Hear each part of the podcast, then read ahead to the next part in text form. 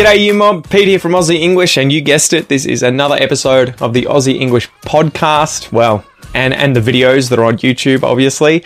And today is one more installment of the Aussie slang series where I teach you slang terms and expressions that are used by Australians. Okay. The whole point here is to introduce you to Aussie culture, Aussie slang terms, how we think about things, our humor, so that when you're speaking Australian English or with Australians, you can pepper this into your language and obviously feel like you fit in a bit more, make an Australian smile, but you'll also understand Australians when they use these terms, okay?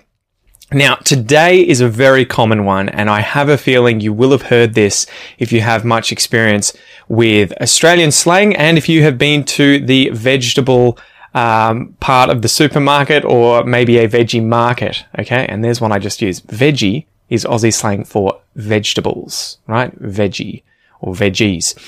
So today's term is avo. Avo, right? Avo. I wonder if you know what this means.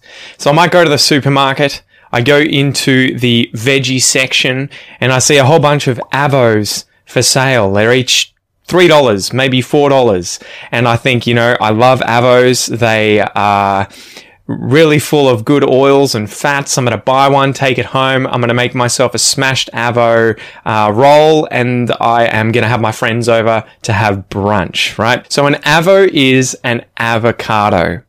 An avocado.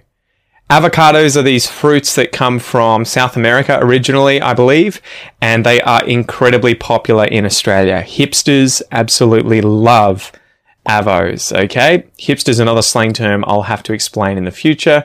Give it a Google. You'll see what it means.